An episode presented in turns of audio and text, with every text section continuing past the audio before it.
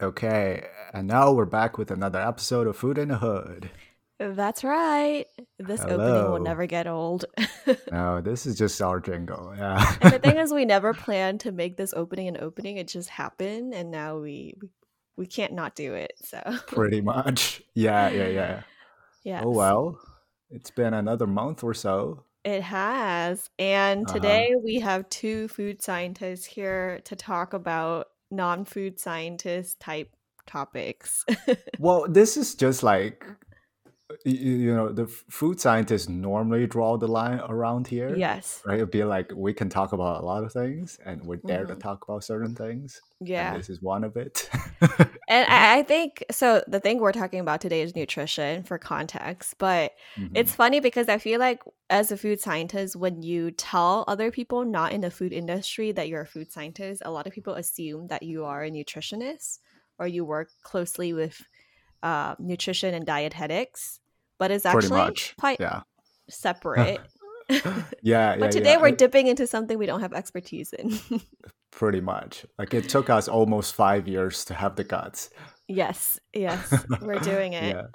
Yeah, yeah, yeah. And I guess it's still gonna be more on how food influences uh health, right? Health and nutrition. Absolutely. Because whatever we do, whatever we produce, whatever we make, ultimately it does have an impact on human health.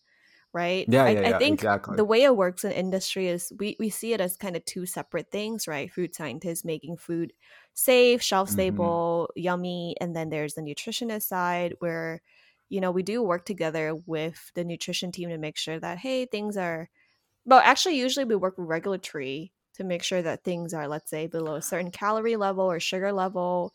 Um, and we don't work Yeah. that intimately with nutritionists, actually, which is a point that can definitely be improved Uh, upon. Yeah, well, I guess in universities, I, I guess in, in companies it might be different because Right. like not all food companies will have dietitians and Mm-hmm. nutritionists. Yeah. uh, as many as food scientists. Um, but in universities, there are well, our old department is a combo, right? It's food science and nutrition housed in one uh, academic department, hmm and there are certainly collaborations in terms of hey, the food scientists, uh, the the chemists, the engineers can extract um, potential nutraceuticals from plants and uh, from um, you know other sources hmm and the uh, nutritionists are in general more like the experimental biologists or the uh, biochemists who would conduct uh, more like cell-based or, or, or, or animal-based type of trials to really understand the effect of certain compounds or certain extracts. Hmm right um, so Yeah. uh, we're not too far away from each other, but it's it's like I think because we have this very close relationship, we always just kind of refer most of the expertise to Over the to other our part. colleagues. Yeah, Yes, yeah, exactly. exactly. Yeah, But I, I think what got us thinking about this topic is we were talking about this, right? Looking at the history of human health and human nutrition.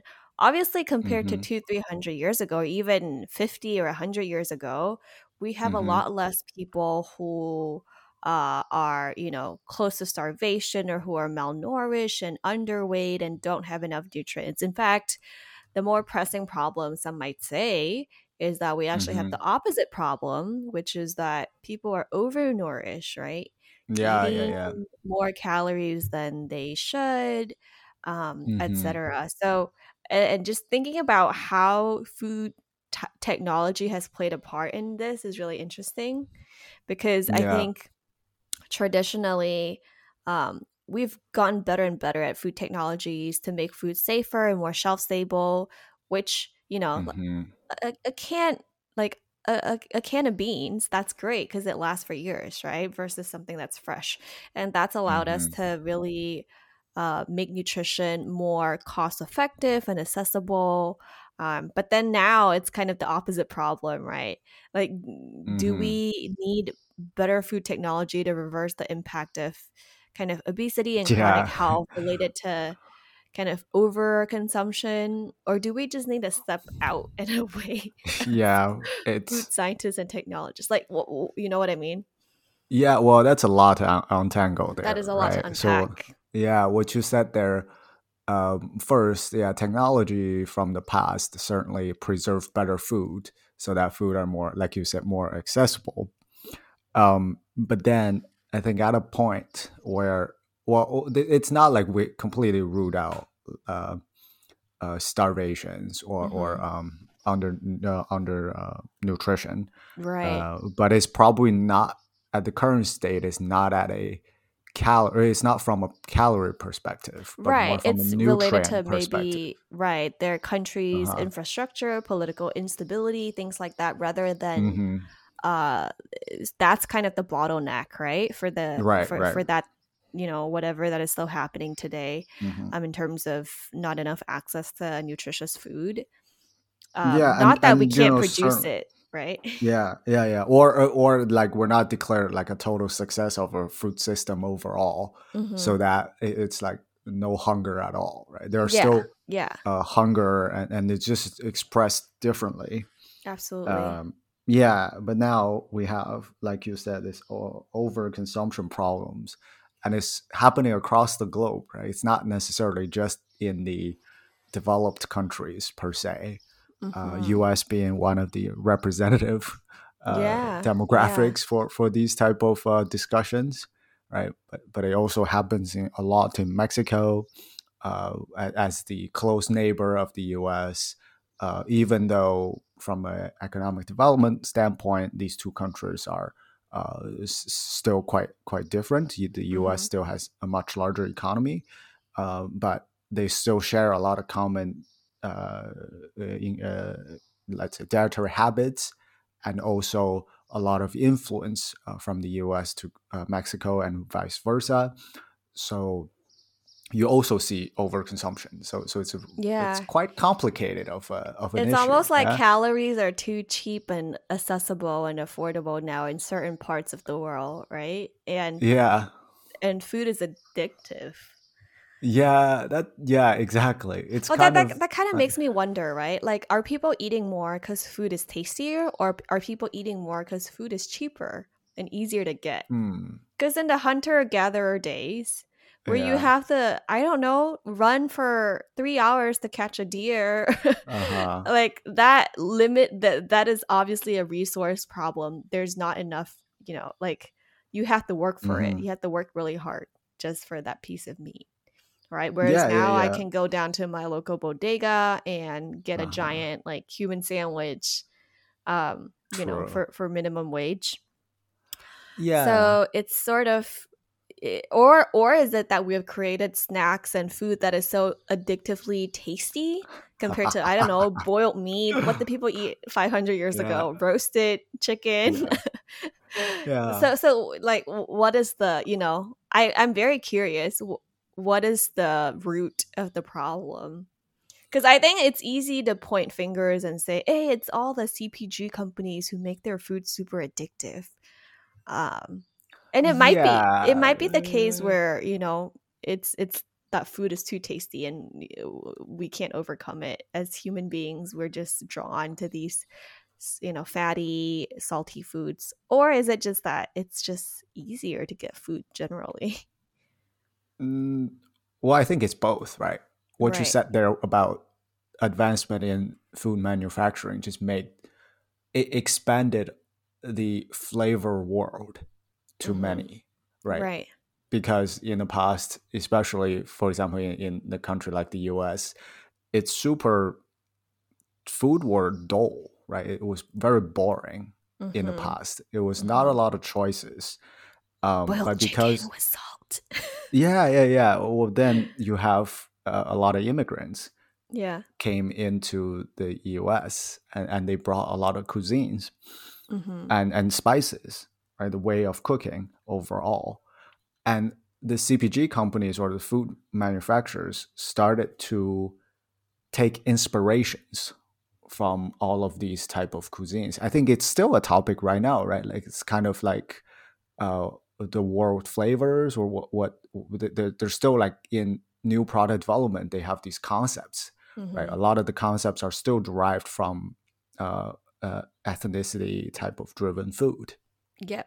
Yep. and yeah, so that's um, and, and we certainly got the technology to to put something that's a uh, traditional type of artisanal food into a more industrialized version mm-hmm. uh, and that's that's in the hands of uh, let's say food scientists and Mhm. the drive of that is because these sells better for uh, the food companies Right, right. Right, It's sort of like but- why produce just salt and pepper flavored chips if you can make Mhm. 10 different flavors and, yeah yeah yeah you know, and get more people to buy your indirectly yeah indirectly with the expansion of the flavors and the option of food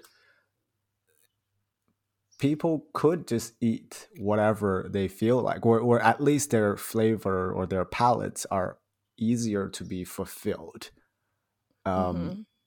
And which which I think it's also another story that I uh, that I heard was that a lot of the in-house brands, say for example, made of uh, Walmart or Target, uh, they would also produce these um, you know cheaper alternative products, Right, like private label.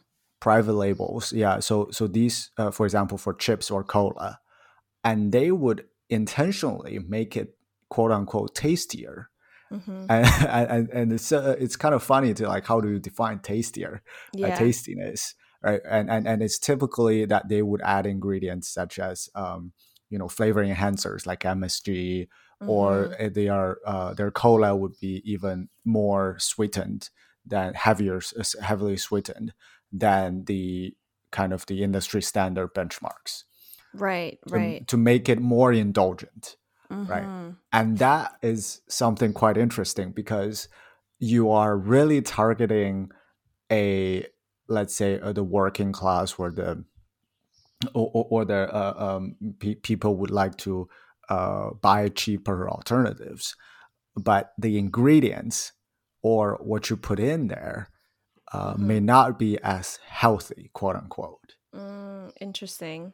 right yeah Yeah, and and that's that's kind of a dilemma too because as a whether you are a private label, you know, your Walmart or Target, or whether you are uh like a CPG company, nobody wants to make their food less tasty, right? You always want your Mhm. product to be the tastier tastiest product on the shelf so that consumers will pick yours and come back for repeat purchase, right? Yeah. That's built into the uh-huh. fabric of our capitalistic world let's just say right? It doesn't matter if you're making chips or if you're making soda or if you're making bread or if you're making cars or whatever it is yeah. you want yeah, your product yeah. to be, be the best that the consumer can get at the price point.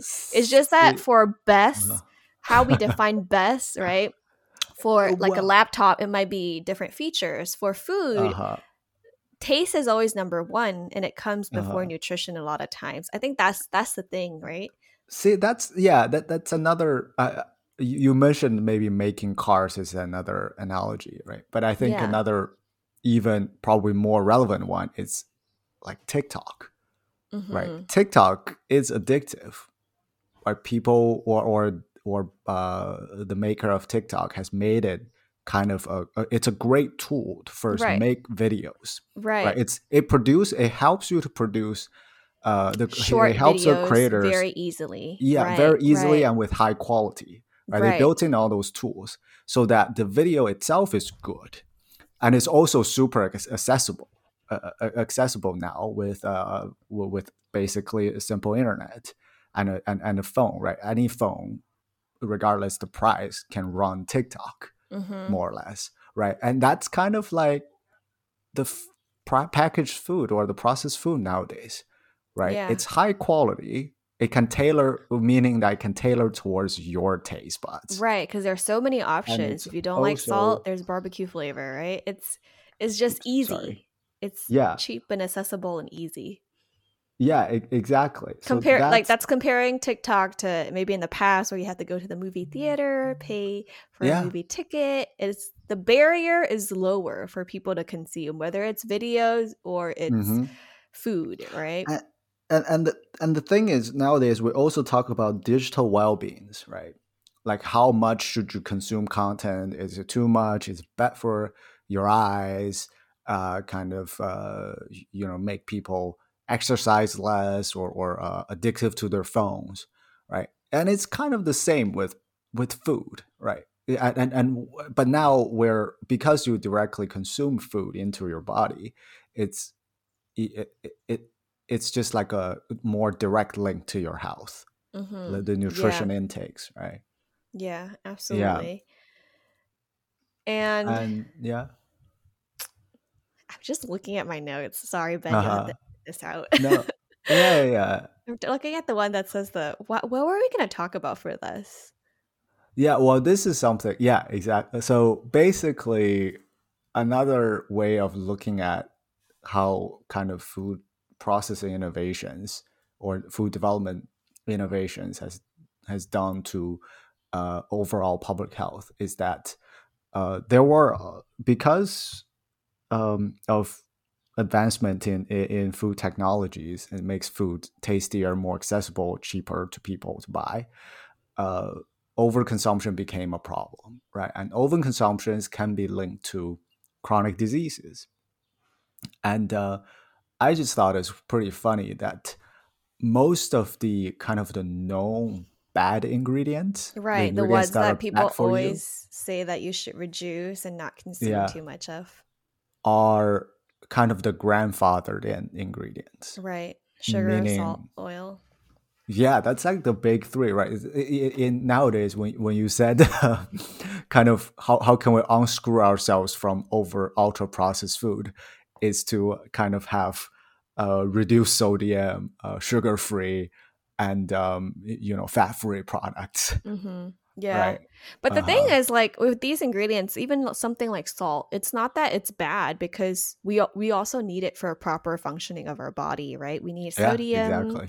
ions, um, and it's it's more about overconsumption, right? Eating too much salt puts you at higher risk for hypertension, et cetera, et Mhm. cetera. So even for all of these ingredients that we know some of the, Mhm. some of it we do need and then some of it you know when we eat too much is bad for us we know these about these ingredients um, it, Mhm. it, it puts into question how we then determine for new and novel ingredients whether something is good for you or not right a very that's- common that's one is hard. that is really hard. A common one is plant based meat because people are saying, "Oh yeah, you Yeah. don't eat. I mean, it's not meat. You don't get the you know saturated fats, but it has a bunch of stuff in it that I don't understand. Yeah, Um, yeah, Is is, Yeah, is it good for me? Is it bad for me? And it's hard to answer Uh-huh. that with a one line answer, which is what people expect when it comes to nutrition. They're like, just tell me, should I eat it or should I not? It's it's there Yeah. there isn't enough nuance in And- these expectations of you know people just want to be told one Yeah. thing but it's not that simple. And finding alternatives is difficult right? To accept an alternative is difficult because an, uh, an alternative typically doesn't have the history. Right the long exactly. consumption history right? And that goes for almost all these type of quote unquote new food or new ingredients right?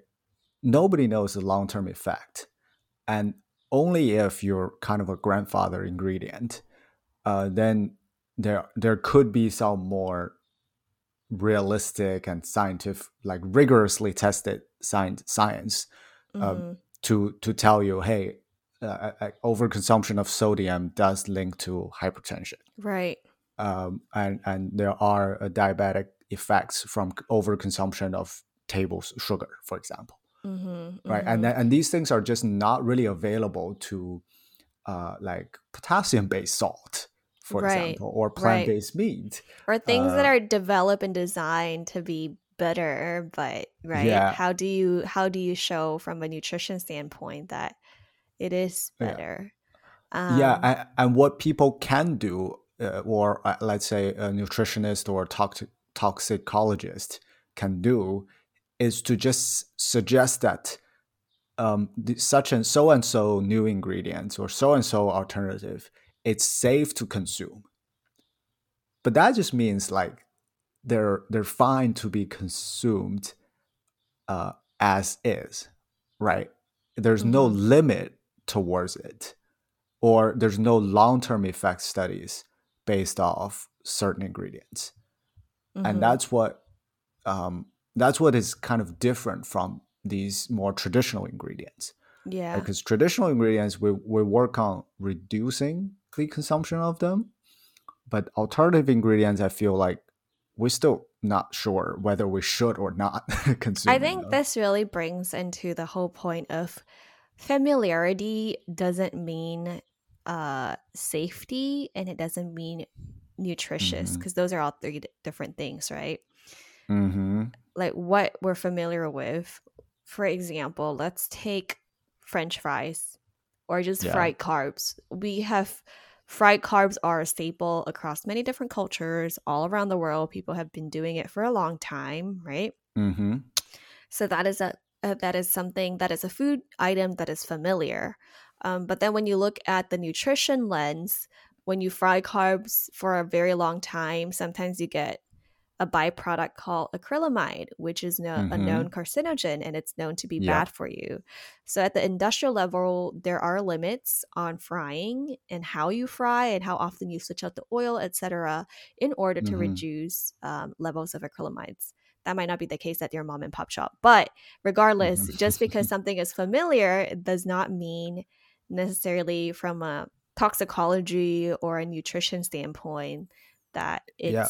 good. And just because something is not familiar also doesn't mean it's bad, right? Exactly. But I think we yeah. equate familiarity with Uh-huh. safety because I think we I mean, it's a good thing because it means that we trust our regulatory bodies so much that if it's everywhere, Uh-huh. it must be safe.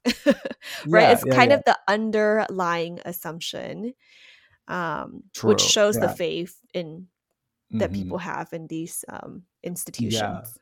Exactly, and and what I, I guess we also kind of brought it up a little bit about these understanding these new alternative ingredients or food, uh, and and one thing is super hard. I think as a researcher or scientist, I would not like a nutritionist job uh, or their type of research. It's just because simply they're so hard, right? They're they're so Mm. difficult to do, and I'll give you They're very difficult to conduct. Yes. Yeah, yeah, yeah. And, and they're not like pharmaceutical trials because pharmaceutical trials are, I, I think, to my limited understanding, it's it's a bit more straightforward.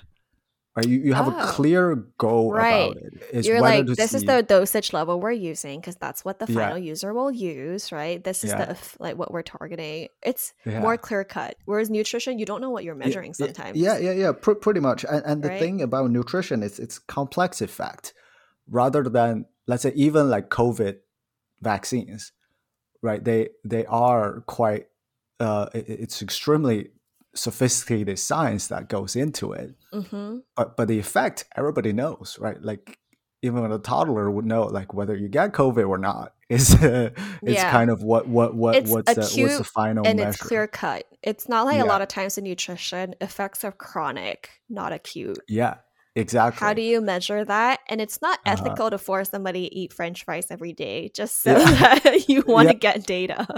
I mean, I'm sure some people will yeah. volunteer for it, but uh-huh yeah there, there are procedures right but then uh for um type like medical type of trials you, you- Yeah. it might be more uh, approachable uh Mhm. than than uh or or there are more resources right the the, the pharma wants to sell these drugs or the the, the new treatments uh, so they will invest uh, resources to help them recruit and do these uh, but the example that I want to give is about uh, consuming plant based, uh, a plant based diet, Mhm. uh, not necessarily a uh, kind of a traditional plant based diet.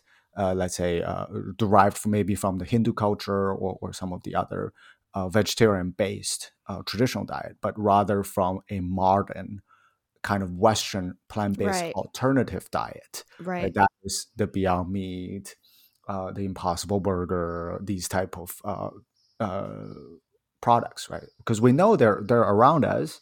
Uh, we know consuming such products in general is good for the environment, Right.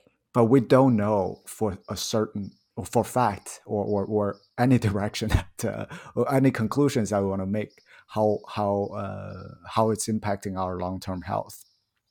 right? Mhm. Because none of these companies old enough, or or uh, no, there there hasn't been enough people to consume it for that long period of time. I think the way some people might go about this would be right looking at the ingredients that goes into these plant-based burgers, looking at the processing that they go through and making a judgment on Mhm. hey, soy isolate, we have used that for, you know, Yeah, X many years and it's safe, it's okay or whatever it might be and then make making a judgment there. I think that that would hmm be one of the ways that people go about it, right? You look at the components rather than the sum. Kind of, but it's not even just the sum and the component, right? It's also processing. Nobody's really like in the past. Nobody's cooking soy protein at 120 to 140 degrees Mm, C through an extruder. Uh, it's mm, mostly consumed differently, right. right? I So, think that's the thing with a lot of food technologies in general that we yeah. do. Or even hmm making, okay, take something like crackers, right? Yeah. Flour, water, heat, extrusion, or, hmm or puffed uh, chips, or hmm whatever that may be. I mean, I, my fear with this Yeah. episode is that Uh-huh. people are going to listen to this and be like, we can't eat anything that's processed. We can only eat spinach yeah. and Swiss chard and like eggs from the farm. Yeah. Well, no, no, no. What, but what we're really talking about, it's not like what we don't know is there, there are a lot of things that we don't know for a right. fact, but that we still do it. Yes. Right. And and that's probably how how it I mean, we at. consume, I found this out recently. On average, we all consume enough microplastics per week to make up one credit card. So, one credit card worth of plastics we indirectly Per consume. week? Yeah. So, if your lotion's in a plastic bottle and you put it on your face, or if you eat a salad and it touches, you know, it's packaged in Uh-huh. plastic packaging. Okay, I'm pretty sure it's a week, but maybe it's a month. Let me check. Okay. We're scientists. let's let's fact check a little bit. well, that's a lot. Yes. So the way our modern world functions as it stands is there's a lot of things that happen and that we do that has an impact on our body and human health that we don't really know in a very long term what the implications are. And that is the end of my sentence. there's no greater insight from it, but um it's a little concerning, right? But it's also the state that we're in today. But generally, if you think about it, compared to our great, great, great, great grandparents, we live longer and healthier than they do. okay. Yeah, but tell us again about the microplastics. Yes. Um, there is a CNN article that we likely consume the equivalent of a credit card's worth of plastic every single week. So, and that Hmm. is in the form of microplastics, which is a very small, you know, amounts that shed off our Mhm. everyday objects. So, let's say your laptop might be partially plastic, your hair comb, or when you touch your toothbrush, or hmm uh, whatever it is that you touch, um, or even skincare products or whatever that is that are stored in plastic bottles, uh, hmm all of those you can be absorbing into your body as microplastics. And there's a lot of science being done on what the like, health impacts of those are, right? But hmm my point of bringing that up is that there's a lot of things that make our life easier, but also have impacts on our lives in the long Yeah. term. hmm Yeah, and, and these are even more indirect, right? Because when we hmm invented or developed plastics, we just went for it. Yeah. There wasn't too much test, right? And um, microplastic, this concept probably was like officially emerged about 10, 15 years ago, right? Like even before that, nobody really, we didn't really have the the the the, the effort. We didn't spend the effort, or nor did we have enough abundancy of technology to detect Right, them. right. Uh-huh. And, and a lot of it was born out of necessity, right? Because at Mhm. some point during all the war wars, we don't have enough rubber, metals. I mean, people were rationing Mhm. things and asking people to bring in their own metal objects so that they can be, you know, remelted and used for the war. So that's where kind of the plastic industry exploded. Mhm. Um, yeah, yeah, yeah. And and I, I, I- mean that all, that said, we're coming back to our discussion about how food and kind of alternative foods or, or new source of ingredients, uh, and its relation to human health. Um, Mhm. it's just a it's difficult to kind of make any conclusive statements uh, unless it's a grandfather type of ingredients right and and b it's that uh, a lot of things that we don't know the effect doesn't mean that we Yeah. it, it would have a negative effect Right, right. so Yeah, this is is another point. thing yeah that that i think as food scientists uh, it's our responsibility to develop new options right because Mm-hmm. our kpi is just like this sugar-free drink has to taste as sweet as the sweet like sugar sweetened drink or Mm-hmm. no salt should taste al- also salty somehow Right, um, right. yeah but the consumption of it and the long-term effect of it it's simply very difficult to answer and it's difficult to uh, kind of format these studies Mhm. and they are always trailing yeah Right, right. And it also begets the question if there is some negative impact, is it okay? Because salt in Yeah. excess has a negative impact, but it's okay. We use it in everything. We use it to preserve things. We use it to sweet. Uh, we use it in everything. Um, for some of these novel ingredients, right? Is it a lot of it? I think is a matter of dosage indeed and also yes. there's also the the question you know sometimes things nothing is ever only good or only bad even if you look at the plastic industry yes it is it is a problem and we need to address it because it doesn't break down and we have a lot of technology and effort going into that to make sure that we can uh, rectify that Mhm. but plastic is also used for this is from the CNN article. It's used in a blood bag. It's used as, let's say, tiny IV tubes for a premature baby. It's used for plastic artificial limbs because it's lightweight enough, right? So there are Mhm. also a lot of very important applications. You can say the same about food, right? Well, if we're creating a food item that is going to reduce our carbon footprint, by and, and be really good for mother earth um you know are we okay It- with trading off a little bit of the health component similar to Yeah.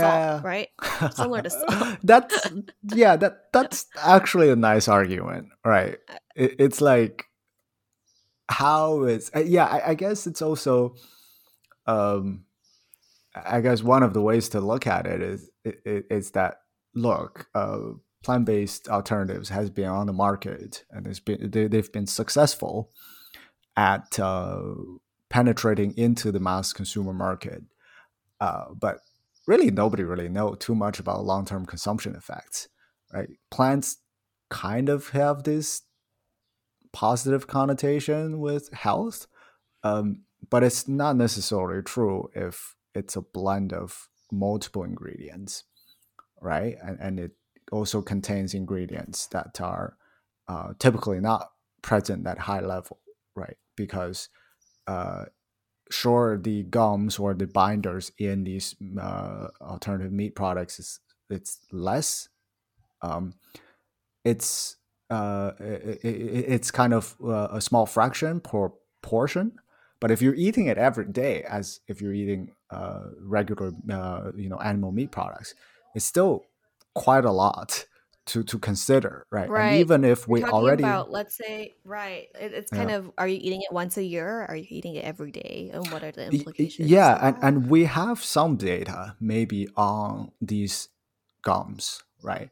But these data might only hold true for, let's say, uh, ice creams or or or or, or some um, y- you know Mm, uh, you're talking industrial about in a different products. food matrix and if it goes through a different processing there might Yeah. be different health implications that we are not aware of Yeah, and also perhaps just the level of consumption is also different, like I said, uh, it, you don't eat ice cream every like three meals a day. You you can, but you Um, shouldn't. right. I was gonna say, uh, Uh, not for everyone. yeah, yeah, yeah, yeah. Some of us like our ice cream more than others. True. But yes, yeah. those are all very Mhm. relevant points. yeah, Yeah. and I feel like with these things, we Uh-huh. always end up talking about how complex it is, right? yeah, And it's very hard to measure and it's complex. But I mean, as a consumer, because I am assuming you consume these things, even Yeah. though not regularly, what would you wish?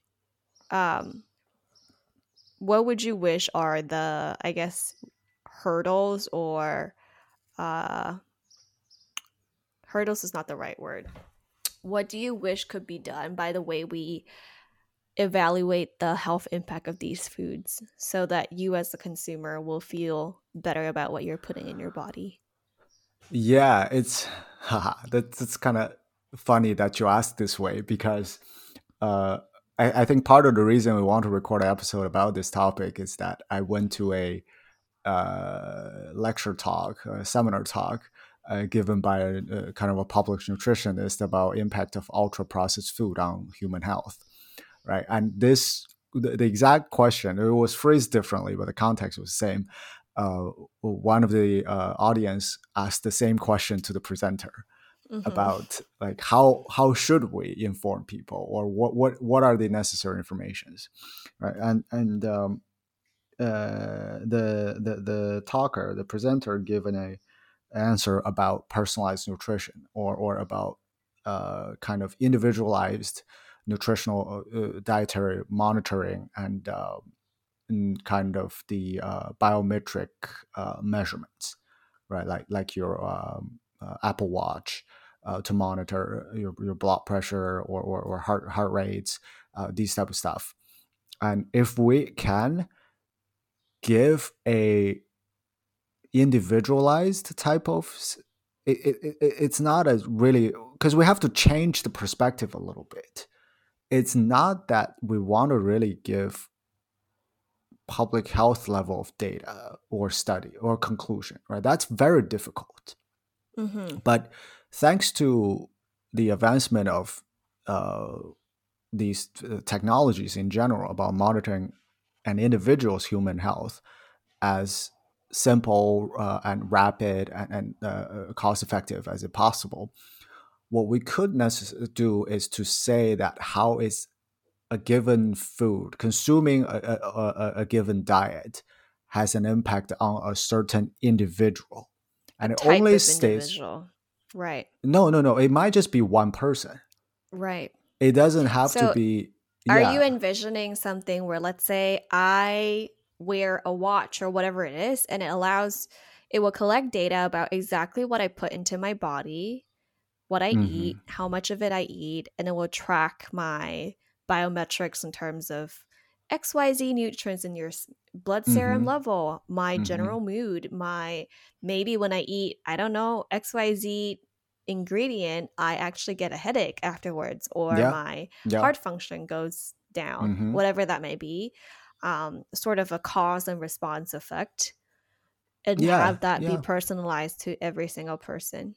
Yeah, yeah, yeah, yeah, yeah. And this uh, it goes in both levels, right? If- such a thing is possible, um, uh, like at the individual level, you kind of just have a digital dietitian, uh, because if you have the data, automizing, uh, au- au- automating the part about giving dietary uh, advices will be rather easy, right? A chat Mhm. GPT could just do that. I was just about to mention Yeah. AI comes back and steals Yeah. the stage again, but It yes, kind that of would be a uh, very yeah, but the AI would never really able to make a new sensor that monitor your EKG, right? It has to be Right, right. human to do that and put it somehow. But then, in terms of processing the data and Yeah. spitting out relevant nutritional advice, yeah, yeah, I can see that happening.